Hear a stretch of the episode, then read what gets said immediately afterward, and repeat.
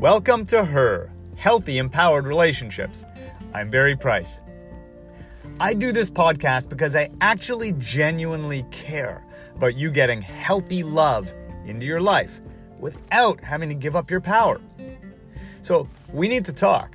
We need to talk about your standards.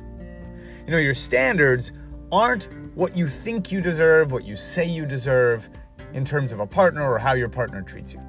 They're what you're actually tolerating. Those are your real standards. And you'll never have a healthy, empowered relationship while you are tolerating things that are not healthy or empowered. So, today, this is just a little prod to get you to really be honest and check in with yourself about the things that you are putting up with and tolerating. Things that you tell yourself you wouldn't put up with, don't want, things that are really below your deep actual standards, but you're not walking your own talk. So, what are you tolerating? What are you tolerating in your aloneness or isolation? What are you tolerating in your own unwillingness to get off the couch and go out and mingle? What are you tolerating in your fear or anxiety or avoidance around dating a man?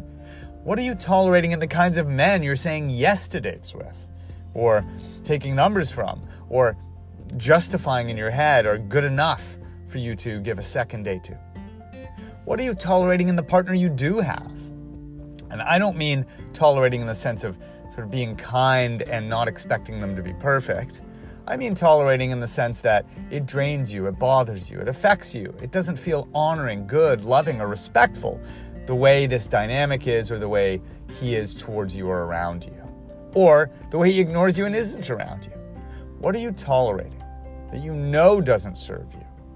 Write down a list of all the things you're tolerating in your life, particularly around love and relationships and dating.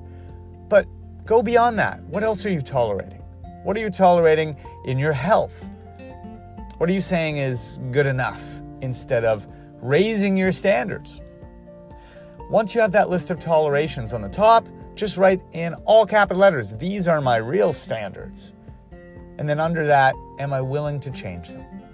When you raise your standards, you will have that empowered, healthy you for an empowered, healthy life and a healthy, empowered relationship. Just a quick booster shot to encourage you to live with high standards for yourself, others, and relationships. Much love. Please share this. Share this with somebody you really could use that confrontation with reality, who could use that wake up call so that they can be better, healthier, and happier.